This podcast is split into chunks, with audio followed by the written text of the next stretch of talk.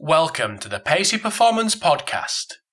Today, I'm speaking with Director of Performance Services at the Canadian Sports Institute, Jeremy Shepherd.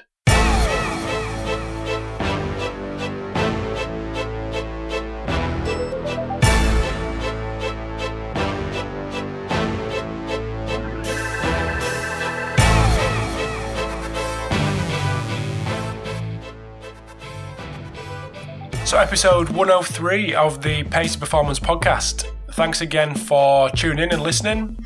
So, today we have Jeremy Shepherd uh, in a new role this time. So, coming from episode 28 when he was with Surfing Australia to 103 when he's back home, back in Canada. So, today's episode we chat about that transition and how things differ for Jeremy uh, at the minute compared to what he was doing uh, this, well, almost two years ago now.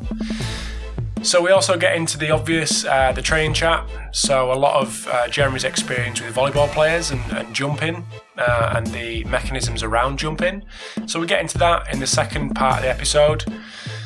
So just before I get going with Jeremy and the uh, the chat we have, I just want to introduce you to Ethan at Coach Me Plus, who's going to discuss uh, music and arousal for the next couple of minutes. So it's a, it's a definitely a topic we haven't touched on uh, with with the main guest in any podcast. So really interesting little uh, little bite size uh, bit of audio from Ethan at Coach Me Plus. So I hope you enjoy both the little um, little segment from Ethan and the episode with Jeremy, and I will speak to you soon.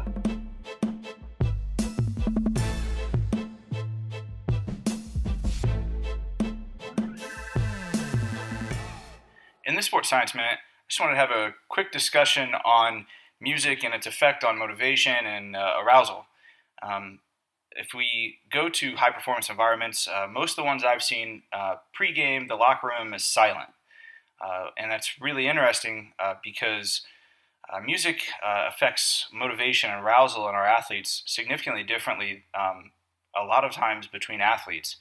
Uh, me personally, I'm a music person, so I always like to have my headphones in um, before big events. Uh, a lot of other athletes, Knapp, Apolo Anton Ohno, he always used to yawn before his skating events. Um, there are a lot of athletes that um, just like to zone out. You know, a lot of athletes uh, just like to joke around and try to keep it light. Um, and I think that's really interesting because when we go into the weight room environment, um, most of the weight room environments I've seen, there's always a lot of music that's always really loud, uh, and it's usually either you know really hard rock, metal type music, or hip hop. Um, and that's really interesting because uh, the contrast to that is pregame. It's usually the locker room is silent and everybody gets to kind of individualize how they need to mentally prepare. And um, so the point, the part of the the point of this sports science minute is to uh, you know maybe challenge the norm a little bit and think about uh, the music that we're playing, what type of music, how loud it should be uh, in the weight room, uh, because that affects the motivation and the arousal state of our athletes. Um, and so maybe you know hard metal uh, or hip hop um, that's really loud um, is affecting our athletes uh, when they're trying to get a good training session and in the weight room. Um, so maybe I'm going against the norm a little bit, but uh, just challenges us to maybe think about something a little differently than what we're normally used to in uh, weight room environments. All right, hope that helps. Thanks for tuning in to the Pacey Performance Podcast. So today I have Jeremy Shepherd uh, coming for a part two. So I don't know if Jeremy remembers, but he was number 28, and that was probably um, definitely going on two years. So a few things have changed uh, since then, I think, for me and and definitely for Jeremy. So just want to thank him for his time and welcome him again to the podcast. So welcome, Jeremy. Thanks, man. It's uh, great to um, to be a part of this. I've been listening to the podcast pretty uh, pretty uh, methodically, and uh, not only are you getting becoming a, a world class interviewer, but also the people that you've brought on. Uh, just is quite flattering to be back. Oh, good. Thank you very much for that. I don't know how it's changed, but I'm glad it has. the art of the interview, man. You're, yeah, you're, you're it just it seems to quite be, good at it. Yeah, it's just organically evolved, I think. But um, but appreciate that. Um, so things have changed for you a little bit, or a lot. Um, a couple of thousand miles, I'm guessing. Um, yeah. Over over the last um, well recent past. Do you just want to give us a bit of a um, a history lesson on what's been happening over the last couple of years. Sure. So um, I had uh, uh, I've spent uh, quite a bit of my life in Australia. Um, I did some education there as well, and the last eleven years I've been been living there and working with AIS uh, sports, AIS funded sports. So last time we did the interview, I was um, uh, working with Surfing Australia and uh, affiliated with um, um, the the programs there and the pathway uh, through that sport, which was a really great challenge. And to be honest, I thought that that would be something that would uh, probably you know keep me grounded there for a lot longer than the five years that I spent there. So although I was 11 years on my last stint in Australia, five of them were with were with Surfing Australia and developing that that new high performance program. Um, but uh, an opportunity uh, arose um, that I was approached about to come back to Canada, um, and my wife and I were are from here. We consider you know home for us was northern New South Wales, Australia, but if we were to have a home in Canada, it would be Vancouver Island. So I'm back based on Vancouver Island. Uh, which is which is great. The city is Victoria, um, and there's also I go to Whistler quite regularly, uh, Vancouver quite regularly, and Ottawa. Um, I work for the Canadian Sports Institute as the director of performance services, and um, yeah, it's a it's a new role here. Um, there are similar roles across the country in other institutes, uh, like in Ontario. They've just hired uh, hired a new staff member in Quebec at INS, and uh, my colleague Jason in Calgary. So, um, yeah, it's, it's it's it's really exciting. It's a it's a huge huge change, but um, yeah, no regrets. We've been pretty stoked. Like my son's stoked, my my wife's really happy, and I'm I'm really happy. It's it's awesome. Sounds great. So I think we have a well in the EIS over here. I think we have a similar role, but do you just want to uh, tell us what the a bit more about the the role itself, uh, who you're working sure. with, and how it's kind of structured? Sure. So um, we work with 22 national team disciplines. The Canadian Sports Institute across the country works with 66 national federations or national teams, if you will.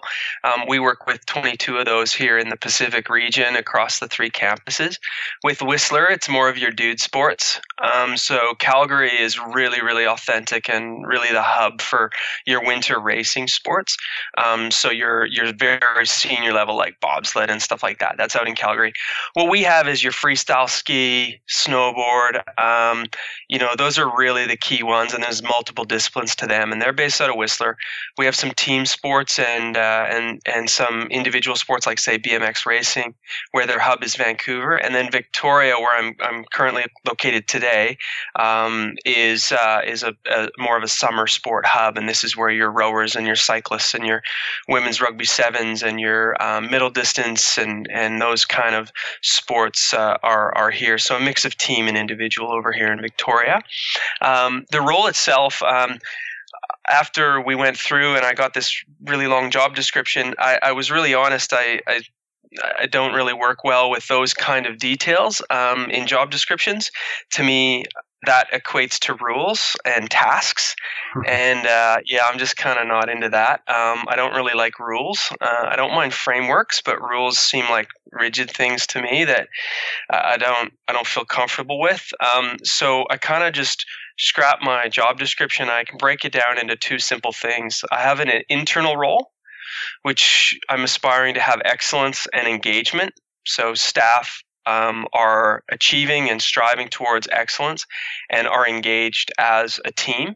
Uh, and then externally, it's about our partnerships with our national teams and basically being able to get the best outcome we possibly can um, moving along with our partners. And there's, sort of many partners, I suppose, in the Canadian landscape between various funding as well as the, the way sport is administered in, in Canada um, is, you might call it uh, complex. Uh, so there's a, a big component there. I'm definitely robbing the, um, the, the dude sports phrase. I like that. Yeah. You're definitely yeah, a dude yeah. sports guy. Yeah. I'm, I'm, extremely comfortable in that chaotic space for sure. And so it's it's it's really funny too because I uh, as I would describe it is um, you know, I've come back to Canada and I'm I'm trying to learn I'm trying to learn French again. Mm-hmm. because embarrassingly, I'm I'm not um, I'm not multilingual. Um, and so eh, I'm, I'm learning French, but as I've said to a few colleagues, I am trilingual though. Um, you know, as we joke and say like, oh, I just thought you said you were working on your French, and then, you know, what languages do you know? And I said, well, no, see, I can go to Whistler, and I can speak dude, and I can also go in the boardroom and put a collar shirt on and I can, you know, I can present what we're doing there. But then I've got this other language that I've always had, which is I can I can go into the weight room and I can speak coach to to an athlete who who might be in a sport like, you know, like rowing where they work really hard to go backwards, you know. Snowboarders don't understand that. right? But I can I can be understood and understand the snowboarder, but I can also be understood and understand the rower, and, and then also go in a boardroom and, and, and you know talk to an accountant and usually scare the accountant, but then we can come up with a resolution and and move forward. So I and I love moving between those three things, and that's the main role. But um, having said that, um, yeah, there's like 55 performance services staff in our organization, and um, you know, so I've really jumped up in how many people that I'm uh, helping and working with, and and and I, I suppose you'd say leading. Um, what I really love about that is that um, you know leadership done well is not about gathering power; it's about empowering people, and that works really well if you work with great people who have good values and they live their values and they're conscious of that and I've inherited this amazing staff. Now I've known some of them for years and years and years. Like some of the staff here, I actually was their strength conditioning coach a million years ago, so that's pretty cool. um, but just in general, I'm like, man, it's like high fives in the hallway. Like it's just awesome. Like it's like I've honestly given about 20 high fives today, and not gimmicky, like you know, kind of you know, Saved uh, by the Bell style. Yeah, yeah, or like you know, we work at McDonald's. Give me a high five because you you know deliver the chicken McNuggets on time. It's like genuinely like I'm so stoked to see you. And yes, I saw you yesterday for 11 hours, but this is how bloody great is is life and and I just love that human element to it. Just getting in there and you know and yeah, it sounds really corny, but um, you know, it's it's it's great stuff and and and that's a big component of that internal side um, and uh, yeah, just trying to add to the legacy that that's that's been built here, and uh, and and working on that. But I guess the other aspect too, though, is I'm a coach, right? So I've got a coach, and this is a leadership role. I, I could get away with wearing collar shirts every day, but I'm not going to do that. So half my job um, is is, and this is sort of a new initiative that we're just sort of striking up this week. Half of half of my new job will be working hands on with a lot of the snowboard disciplines. So um, I won't be going to like rowing regattas because let's face it, like rowing people are kind of crazy. so I want to keep an, an arm's length away from them. But um, you know, in in terms of my hands-on sport up to my neck, getting dirty in the weight room, gymnastics hall, it's going to be going to be snowboarding, and then of course I'm going to help a few surfers here in Canada. Mm-hmm. So been doing that a little bit as well. So when you talk about um, having the ability to flip between the three, the, the mm. kind of boardroom, the um, you know, Whistler and, and the, and the gym. Is, is that something you've is that something you've developed, um, you know, without even kind of thinking about it, or is that something that you've consciously gone out of your way to, to develop them skills to be able to flip in out of them kind of characters? Oh, cool, cool question. Yeah. Um, so the the the first two to consider are really easy for me because they're who I am. So I've always been interested in training. Um, even when I was an athlete, I was just a bit more interested in training than other kids around me. Like, I mean, doing things like making my own weights in in the garage and having my dad hang a rope from the garage and I'd rope climb or do things like that or like writing down training programs as a like a child mm-hmm. like literally I was like 10 or 11 when I started writing training programs for myself which is super weird so speaking that mindset and that language you know it's easy for me to shift from you know, talking to a track and field coach to talking to a snowboard coach because I'm also the punk guy that is interested in surfing and skateboarding and snowboarding and BMX racing. So, you know, when people at work joke, it's like, oh, yeah, the BMXers with their tattoos or whatever, I'm like, yeah, I'm a BMXer with a tattoo. Lots of tattoos. Like, I, I, literally, I'm like in my 40s and I still dirt jump a BMX bike. you know? Like, that's who I am, you know, and like, I'm like, I'm setting goals. Like this winter, I'm going to do a backside 360, you know, on my snowboard. Like it's like that's who I am. So those first two are really authentic and easy. And then the other one, you just get through work experience and study and work life and like you know taking courses like um, you know um, financial controlling for non-financial executives. Okay, all right, now I, am not a financial controller, but at least I can talk to one, right? And just having those kind of conversation times and, and knowing, you know, what goes on in a boardroom, like being a board member of the Australian Strength Conditioning Association was super helpful for me because I learned a lot from from all the people like um, Dan Baker and um, Julian Jones and um, John Mitchell and um, David Boyle were my co-board members, and they all have a very different skill set. You know, um, you know, uh, David Boyle is probably under under uh, recognized for his business acumen. You know, because he's known as this very very scary man that played rugby league for New South Wales and ran people over and that that is true that's totally true but he's a he's a teddy bear and he's a shrewd and ethical business person. Um, most people don't know about that. So you know you learn all these things. Julian Jones is incredibly organized. Um, he has his finger on the pulse of a million things. I would need hundred notebooks to know what just he has on call in his in his brain at any point in time. So just as an example, you know, John Mitchell is a deep thinker. Um, Dan Baker um, gets the ethics of of working with people and doing the right thing. You know, so if he says he's going to do something, he does it. So, you know, he's got integrity. So these are all sort of lessons that can be learned, and then you can, you know, bring them in in in, in the in the in the boardroom. So I just, uh, yeah, and then just physically, I actually just keep a wardrobe at work, man. I got I got collar shirts and dress shoes, but then of course I got you know weightlifting shoes and you know board shorts and all that kind of stuff. So mm. yeah, and you can definitely well by by the sounds of it from our um, chat off air, you can you can speak the fourth language of Dan Baker, which is uh, yeah. which is good. Yeah, yep. it's a it's a it's a unique one. Yeah, it's a unique one. It's a special. Well, even just even just listening to it, it's it's um, it's uh, it's quite comedic. If anyone is out there who has been thinking of going to the Australian Strength Conditioning Association annual conference, which generally occurs in November, you really should go.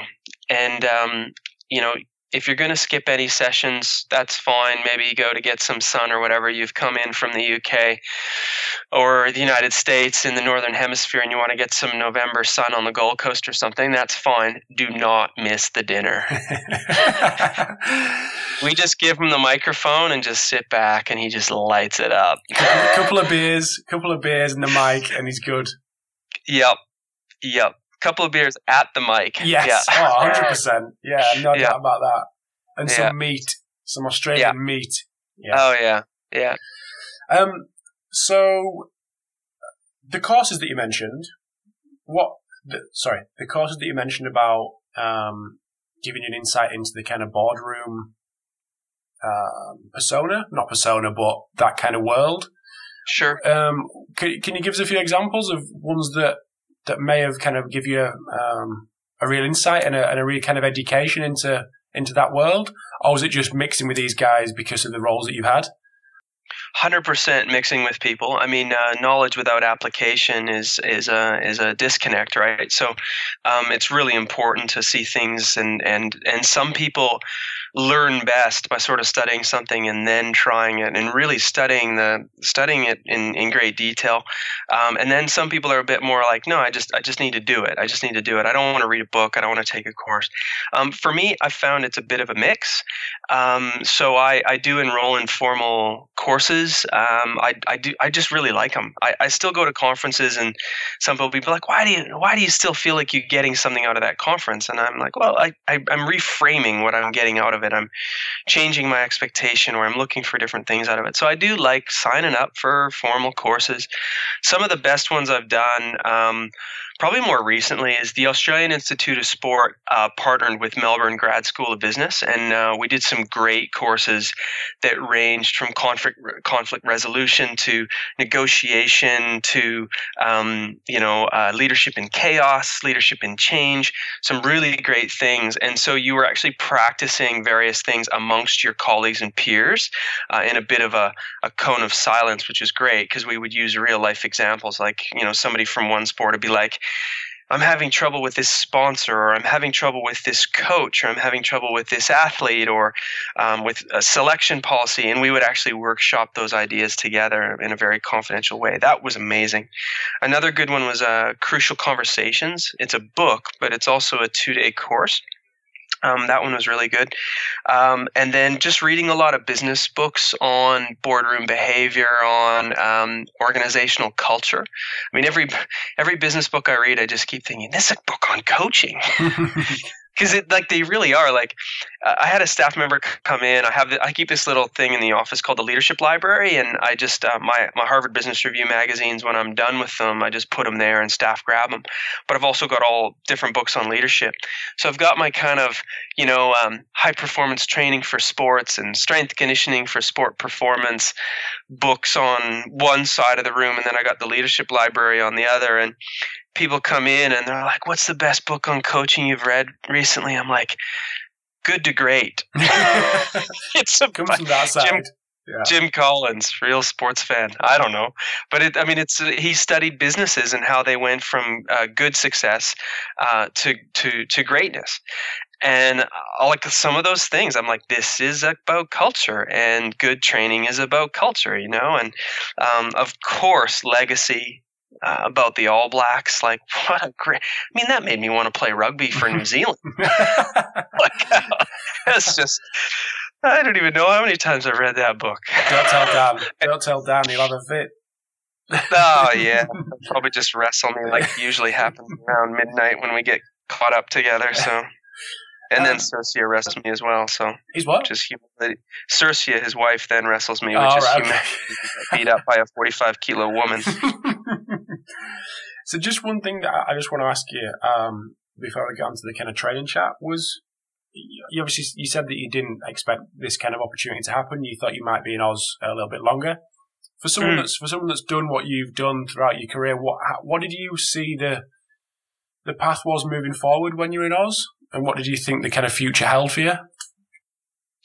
So um, I would have said uh, two or three years ago, um, I probably wouldn't have been thinking about even sort of leaving because I I still felt like there was lots to do in the previous role, and I, I think sometimes in in strength conditioning in particular, or um, you know now my role is strength conditioning, but there's there's still you know there's the other leadership aspects, but I, I think sometimes people move on from jobs too quickly, um, and maybe they have different aspirations. It could be financial reasons. Um, some people are more motivated by finances than others, and that's fine. That's not a judgment call on my part. It just is what it is. Um, and then some people are motivated by different factors. But a lot of what you sometimes hear is, I just needed a new challenge. So I want to make it clear I had plenty of challenges at Surfing Australia that would have kept me motivated for another five years. What this offered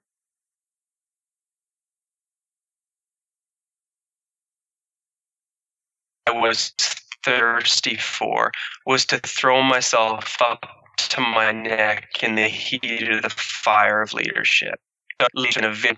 I've come back to, so I shouldn't say chaotic. Uh, it, it's it's uh, complex.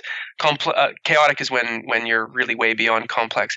And when I say complex, I mean things like we have Sport Canada funds Own the Podium, Own the Podium funds us, Own the Podium funds the national sport organizations. Sport Canada also funds them, Sport Canada also funds us. Like just understanding how the landscape works, you know, multiple sports. Like I've gone from one sport to like 22 different sports, but then we have a minor role with the other 66 sports. This sport is moving here. This sport's moving away. This person's done this. This person's been hired. This person's been fired instead of saying, "Oh my God, it's really complex," I'm like, I have got an appetite for this. You know, like how cool is this? You know, and people kind of look at me funny because I've come in with this new energy for it because I'm thirsty for it. I'm not I'm not jaded by it, and people are like, "Oh my god, I just wish the system was so much simpler." And I, I'm like standing there, like smacking my hands together, going, "How awesome is this problem? like this is so messed up. How good is this?" This is so messed up. So right now we have very low uncertainty and very low agreement. Let's get some certainty and agreement, and we'll move from complex to operational excellence, and then we'll move on because there'll be another problem. And when people get down down with it, I say to them, you know, if it was actually a great system that was super perfect, half of us wouldn't have a job. So we have a role to play. so you know, let's let's get after it. You know, and you know, the other day it's like, oh, we got these these athletes that are rock stars that are in here and oh you know it's like a bad thing. And i'm like really? Mm-hmm. you kidding me? Like this is awesome that we have snowboarders that are rock stars. Like let's let's figure that out you know? Um like let's let's just embrace that you know? Like that's really cool. And the fact that you've got these dude sports and you've got people who haven't worked with dude sports who are like I don't get these guys. Like, I don't understand. Like, you know, I don't understand where they're coming from and why don't they like this and why don't they like that? And I'm like, why don't we stop asking them why they won't do stuff and ask them what made them great? Mm-hmm. Because they didn't follow the rules to get where they are, right? To borrow a line from Darren Roberts, they didn't follow any rules to get to where they are. Let's embrace that, you know, and let's not necessarily try and you know change who they are like this is a fun problem. But if you look at it like i want them to, to be like rowers well we're going to have the worst snowboarders in the do that yeah, yeah. you know these guys are risk takers. Let's go there with them. I'd like someone to build them a better helmet mind you. Yeah. that would be nice. Um, but you know i don't want people to get unnecessarily get hurt or die.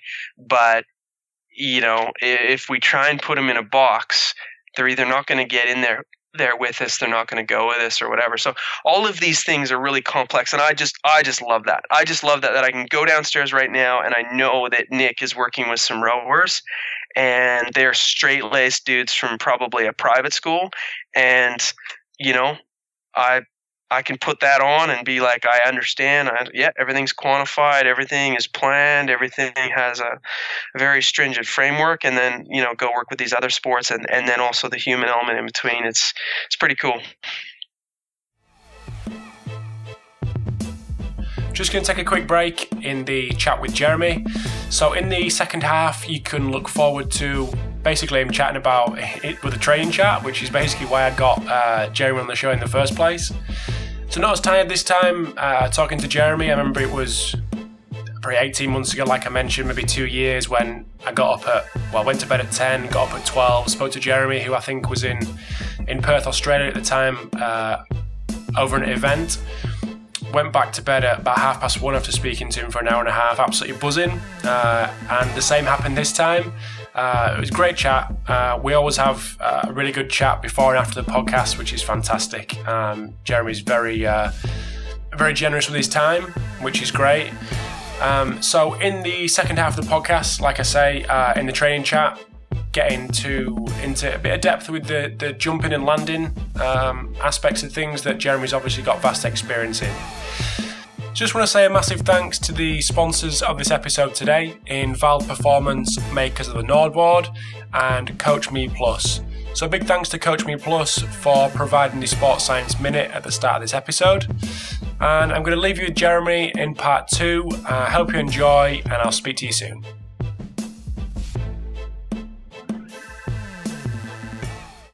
So, getting on to a bit of the training chat and just reviewing a little bit what we uh, what we discussed 18 months ago. Yeah. And you've obviously worked uh, extensively with, with volleyball um, athletes and, and, and athletes that are, that are probably jumping hundreds of times a day. How does that, how does training for someone like that, um, in, in, the kind of jumping and landing element of their training, how does that differ to someone like a snowboarder? Obviously, you've got um, maybe someone doing tricks and that kind of thing. How how does their training differ um, from doing jumping landing training between the two? Yeah, really good point. Um, yeah, absolutely. So what what you're sort of talking about here is where um, jumping in the sport of volleyball is really really high volume, um, whereas jumping as a training method for surfers and snowboarders can be directly related to um, the performance in their sport. Yeah. So, whereas jumping in volleyball is the number one performance indicator of the sport. So, if you jump higher, you will be a better volleyball player. It's literally as simple as that. And I've actually had I've had volleyball coaches really question that, and I'm like, Really? Okay, let's get into it. So you jump higher, you can block better because you're taking up more space. So they have to then hit around you. They definitely can't hit over you if you have a superior jump. But also, when you jump in volleyball on the attack, you have more options because you can hit over people, you can hit off the block. And if that goes out of bounds and doesn't get retrieved, that's a point. You can hit it down uh, cleanly. You've just got way more angles. It's just it's just the way it is. So most people are just going to go, well, yeah, jumping. But then you think, well, jumping for a surfer. Well, what does that have to do with anything?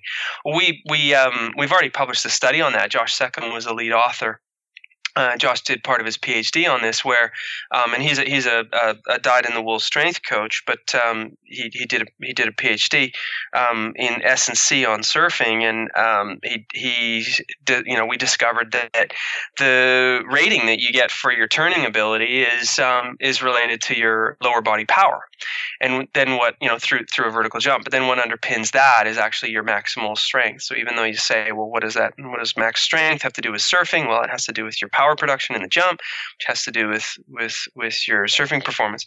But you're not gaining much jumping development in surfing, even though you're doing airs and you're doing turns. So it's almost like the jump training that a surfer and snowboarder might do will impact upon their slope style performance in snowboarding or it'll impact upon their turn and aerial performance in surfing but the sport won't develop it itself in volleyball, the sport actually will develop the jump. So the difference in training is you're using jumps to develop the sport in snowboarding and surfing. In volleyball, you're using specific jumps to develop specific aspects related to jumping performance in volleyball. Because as you touched on, they're jumping hundreds of times a day. I mean, a high volume for a middle blocker who's the heaviest athlete on the court those guys would be doing um, between 2,500 and 5,000 jumps a week. So giving them more of that is, you know, like going out in a, you know, in you know a, a hurricane and bringing a blow dryer and seeing if you're going to blow the hurricane away from you. Like oh, I'm just protect me. Oh, turn on a blow dryer. Like it's useless, right? So to add 20 jumps a workout of counter movement jumps or block jumps is is is nonsensical and we've studied the crap out of that like our control groups in all our volleyball studies we're always just doing counter movement jumps and nothing ever happened because they already do thousands of them per week. Um, but if you give them very specific jumps that are based on a detailed profile of which neuromuscular aspects they're lacking in, you will actually have this. It's it's this uniqueness of that jump style. So it might be a depth jump or a, a, an eccentric, uh, accentuated jump as another example, or a loaded jump, or you know things like that, based on detailed testing. Um, that'll be that'll be the key thing for them. But the other thing too in managing total load is in a jumping and landing sport like volleyball, you have got to know how much they're jumping. You just you have to. You have to figure that out, even if you're guessing. Um, so we use microsensors for that, and we validated um, the uh, the Vert device recently as a pretty bloody good one, um, okay. which was bittersweet because I spent nine years trying to work with math guys and computer dudes and stuff to build the first volleyball one, right?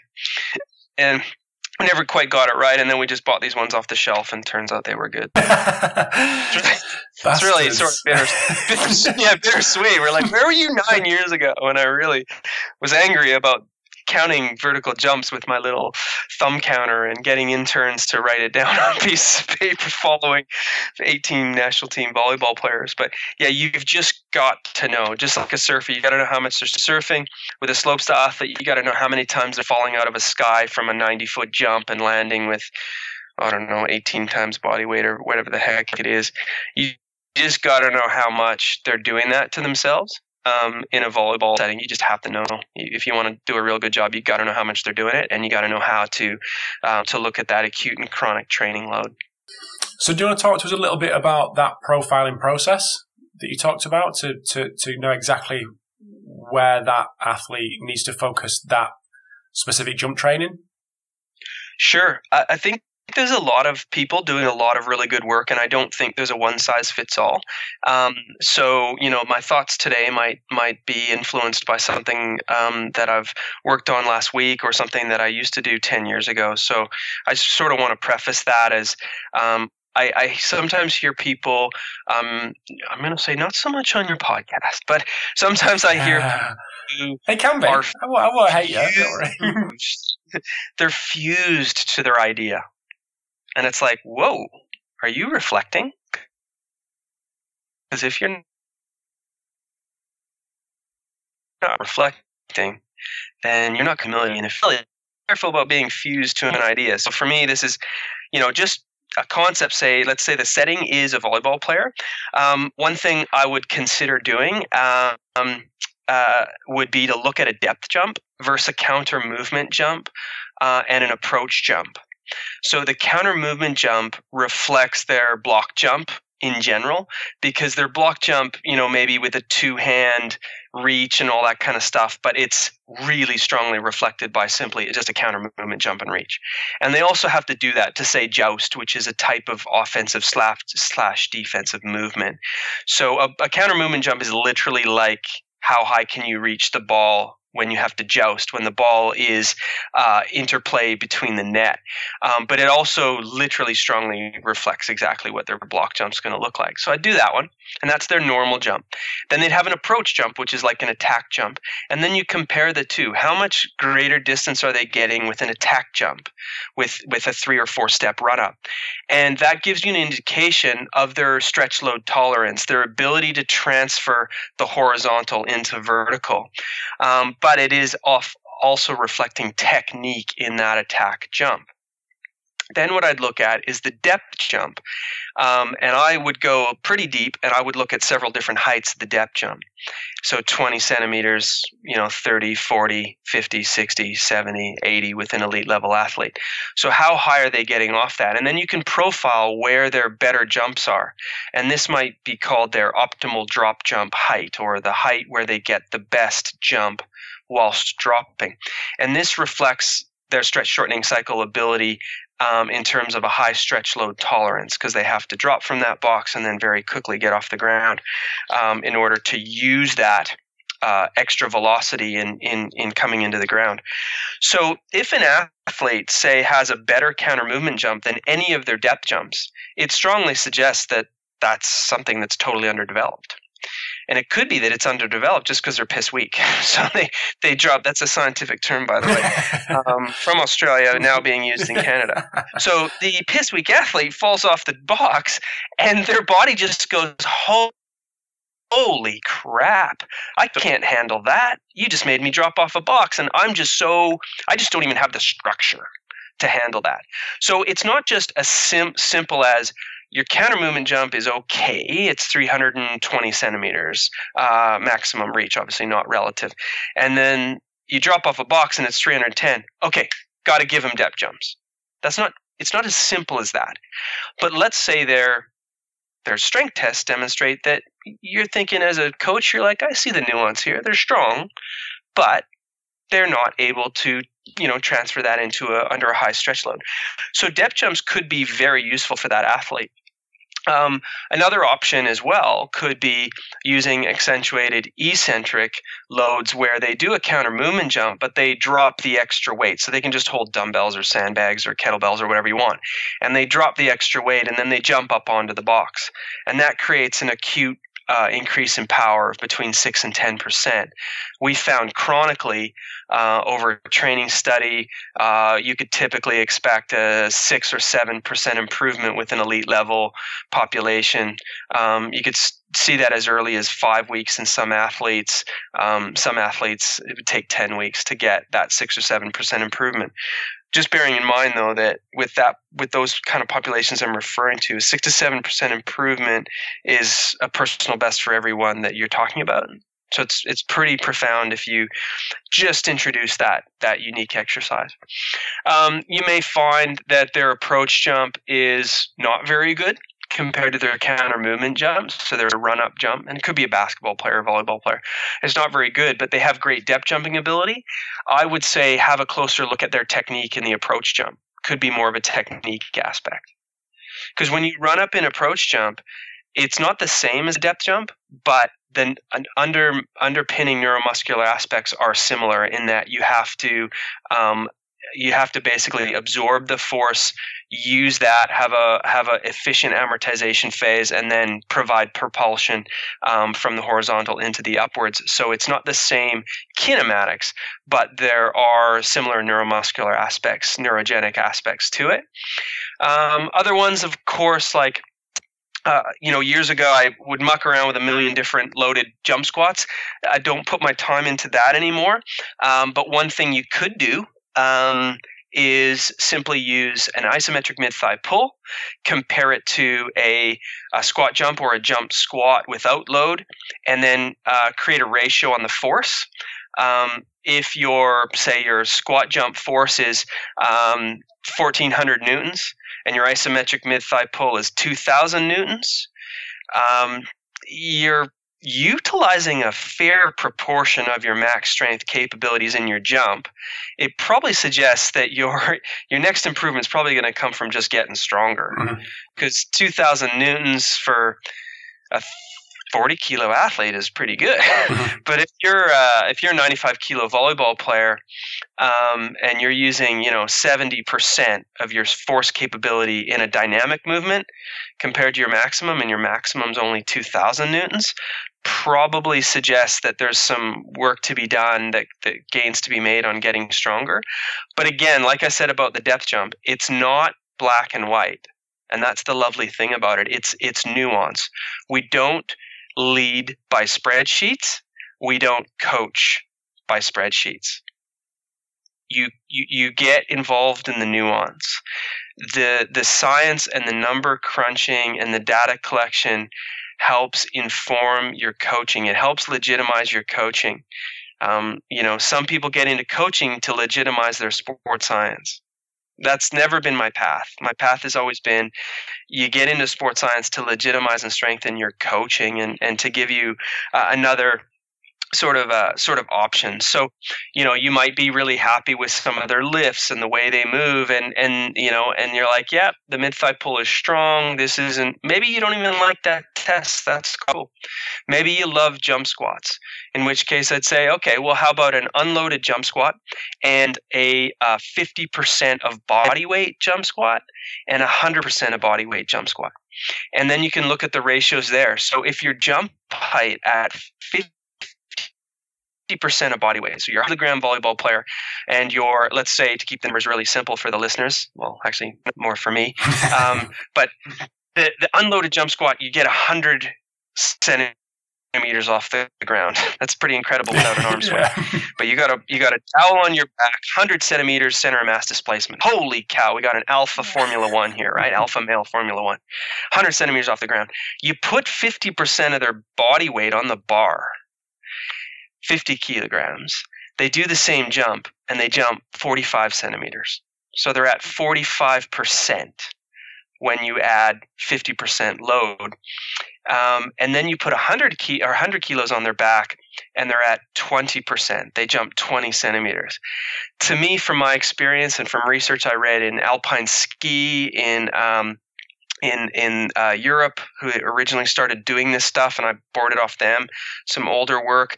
Um, I think some of this stuff even Schmidt-Bleicher might have played around with it. Um, I think it might have even predated his time at Leipzig um, in the training center there when it was um, formerly two two Germany's. Um, you've really got um, a strong indication that that athlete is your alpha male. They are the Formula One, but they're currently, you know, could really benefit from just getting structurally stronger. Um, because you might sort of be more comfortable with ratios of, say, half your body weight somewhere, plus or minus 10%, should be about 65%. And 100% of your body weight, you know, with some nuance and variation, 35%. Um, Of the, you know, of but as Dan, of, of the Dan said on yeah, yeah, of their unloaded. But as Dan said on his recent podcast, he was a little bit gun shy about giving specific numbers. I'm I'm saying, hold on, hold on.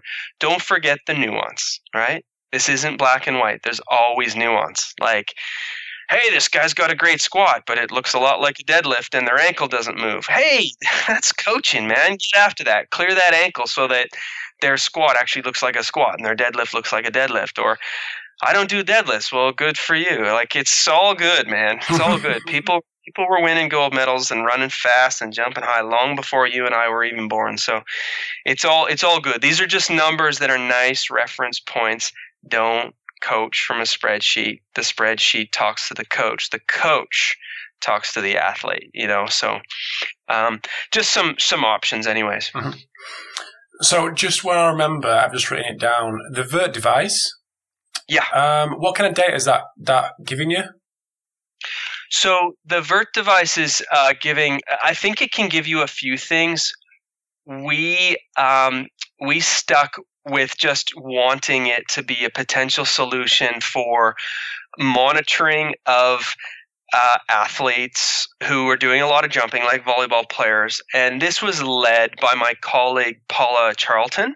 Um, and she is a physio originally. She also has a, a master's in strength conditioning. She also has a PhD, and she she works at the Australian Institute of Sport.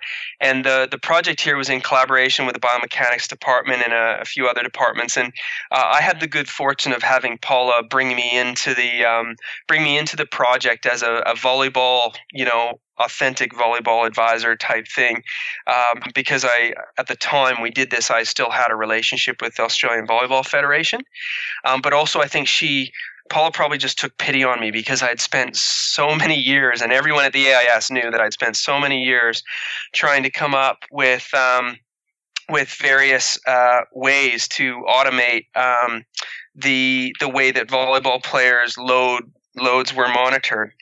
Um,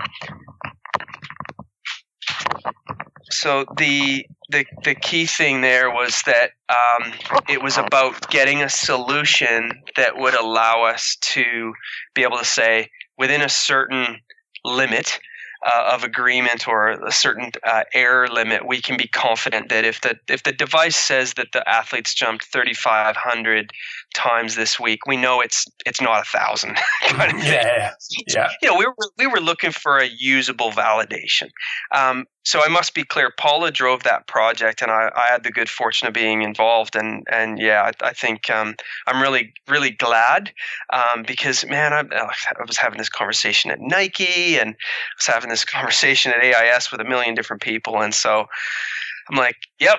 Volleyball vert, you know, I think the company wants to do different things, but for me, I know it's good at measuring just how many times you jump, and that is a quantum leap in automation of of, of quantifying training load.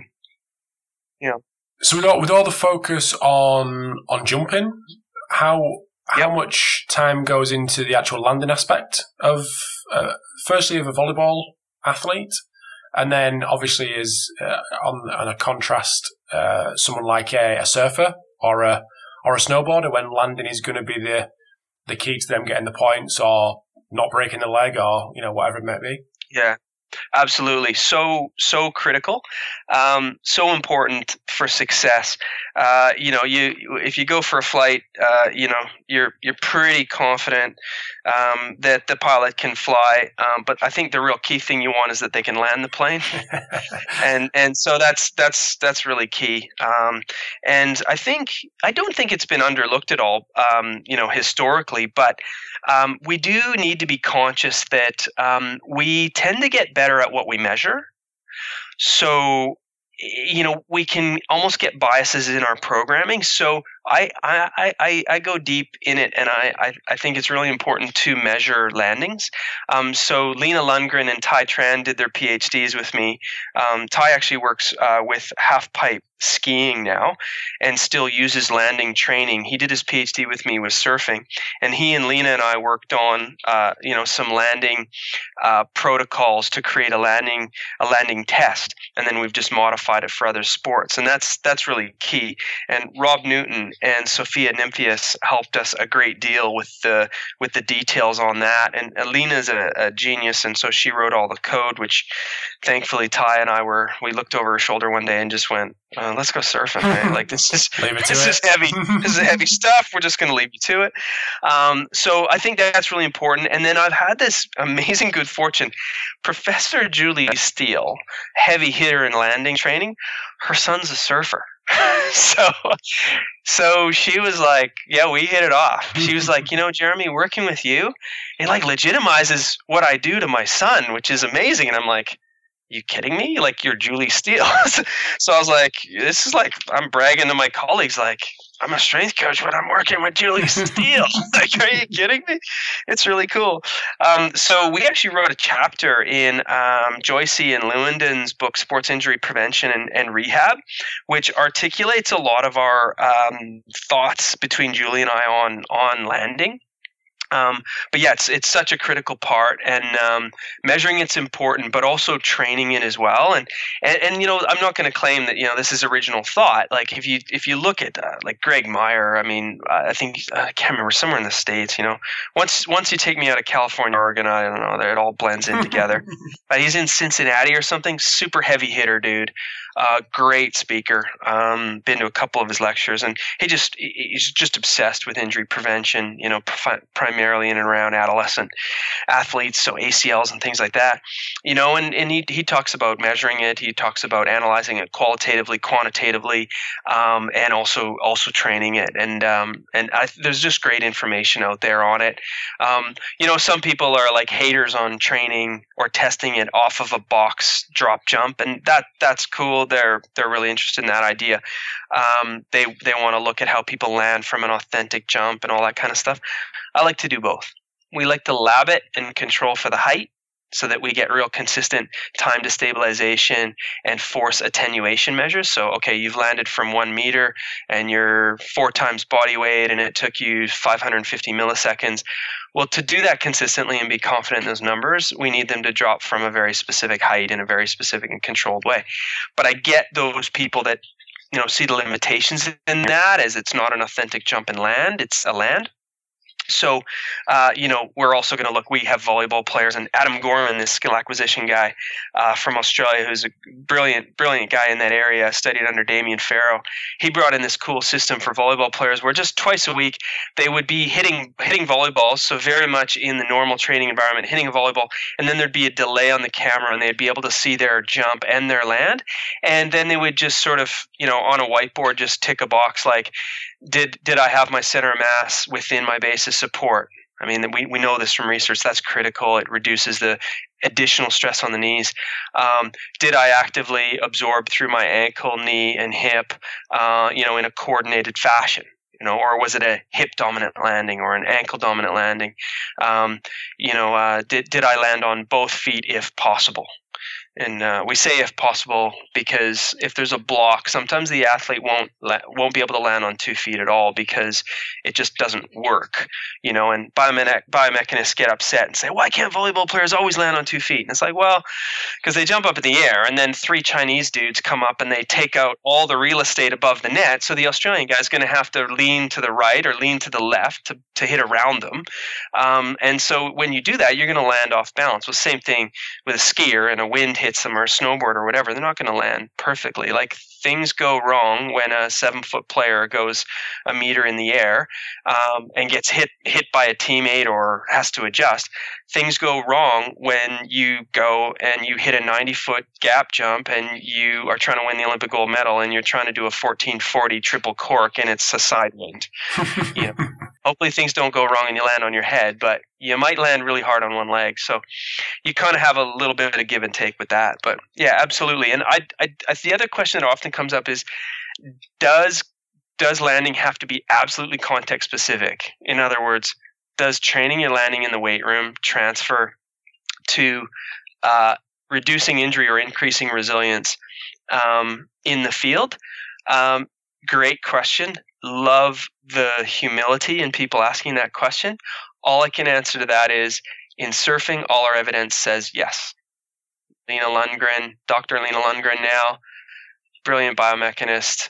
Um, the testing reflected the athlete's landing ability. Obviously, that's why we created the test.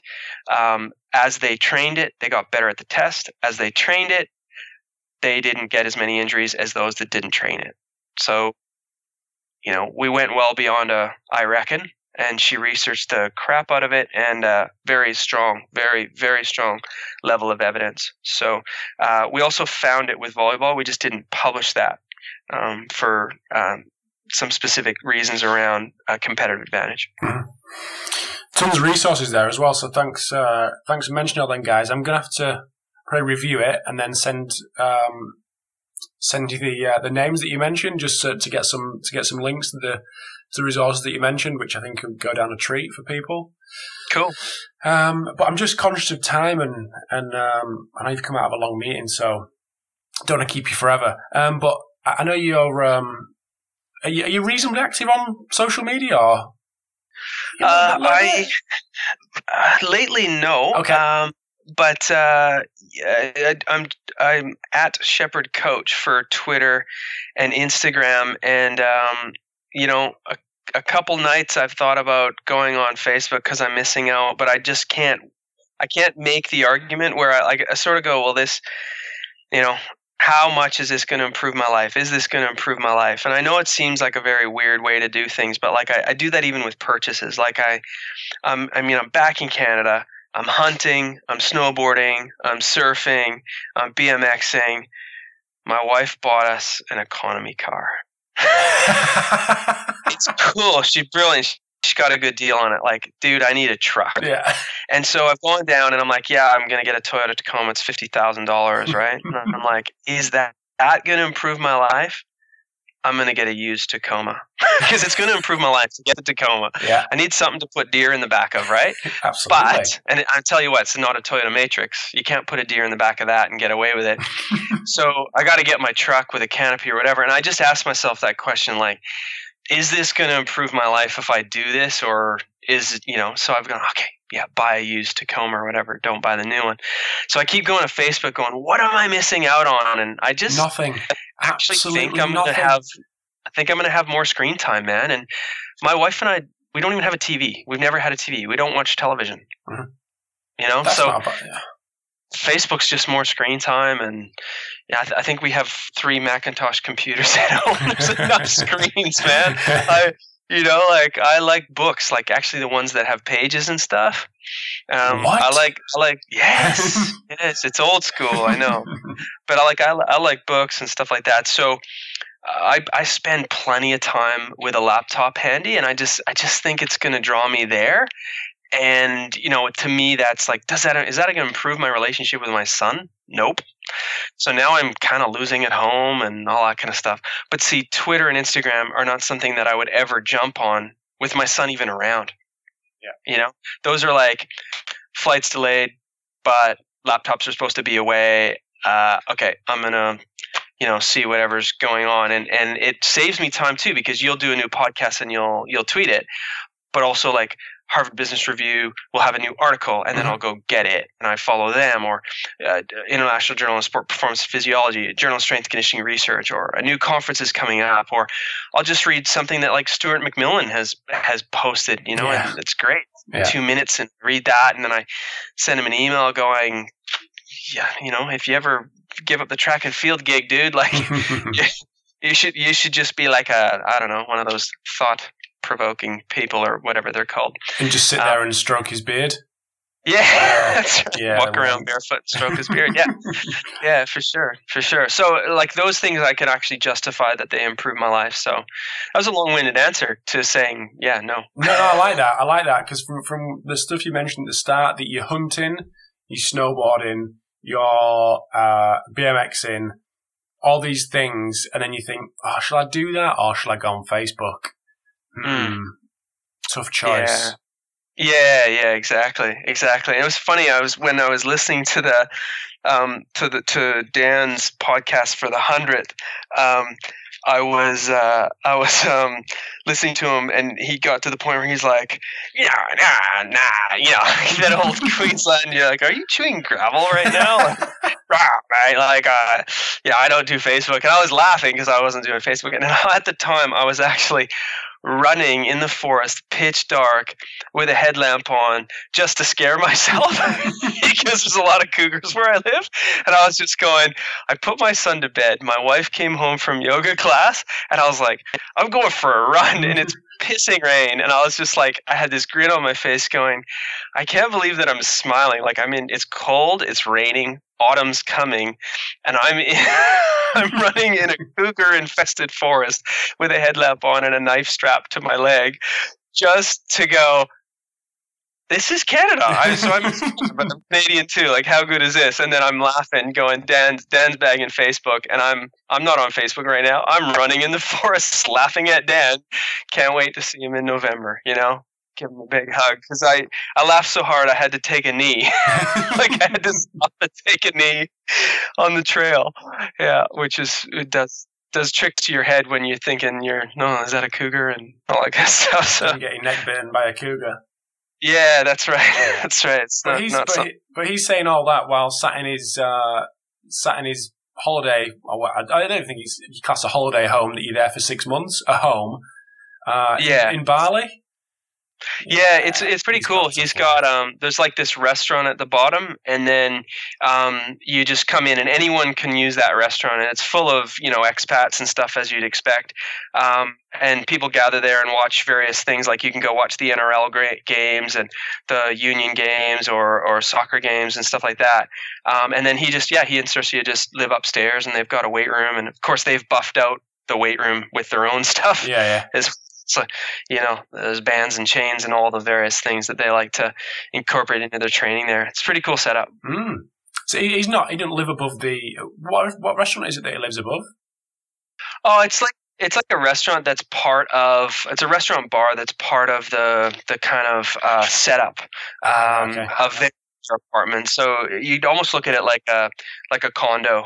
Right. Um, okay. so it's got the the common the common amenities are like a weight room and, and a restaurant and stuff. Right. Okay. Yeah. I was going to say it's not the um, Australian barbecue that he, he, mentions. He mentioned in the episode, and he actually Facebook messaged me when I was in Bali to say go to the Australian barbecue place. Yeah, yeah. I think it might be just down the road, but um, he's he's the he's the mayor of Kuta anyway, so he knows. Yeah. So he he knows. He knows. Oh, absolutely, absolutely. Yeah. Well, Jeremy, thank you very much for coming on again and spending an hour having a chat. I really appreciate it. Oh no, man! Thanks for the opportunity, and um, yeah, again, like I said at the start, I'm super, super flattered to um, to have a you know a, a, role in in what you're doing. It's great stuff. Absolutely, thanks a lot, mate. Really appreciate that, and um, keep enjoying the uh, keep enjoying the night runs. Just be careful, them cougars. Keep the knife. Keep the knife. Yeah. Yeah. Oh, hey, man. It's uh, bow season's open, so. Yeah. it's it's on long, slow walks in the woods uh, with a with a compass, of course, so I actually know how to get home. Absolutely, absolutely, mate. Yeah. We'll uh, we'll keep in touch uh, and we'll speak soon. Okay, thanks, mate. See you, mate. Bye bye. Take care. Bye. So that's episode 103 done of the Pacey Performance podcast. Thank you for tuning in. Hope you enjoy the chat with Jeremy. But just before I let you go, just want to say a massive thanks to Vald Performance and Coach Me Plus for sponsoring episode 103 today. So if you are interested in getting to know more about the NordBord, you can check out uh, Performance at valdperformance.com. You may have seen them uh, recently at the UKSCA event, which was last weekend. So if you are interested in getting to know uh, more about that product uh, and a potential second product, just jump over to their website and there's uh, there's more information on there. So look forward to speaking to you in episode 104, and I'll speak to you soon.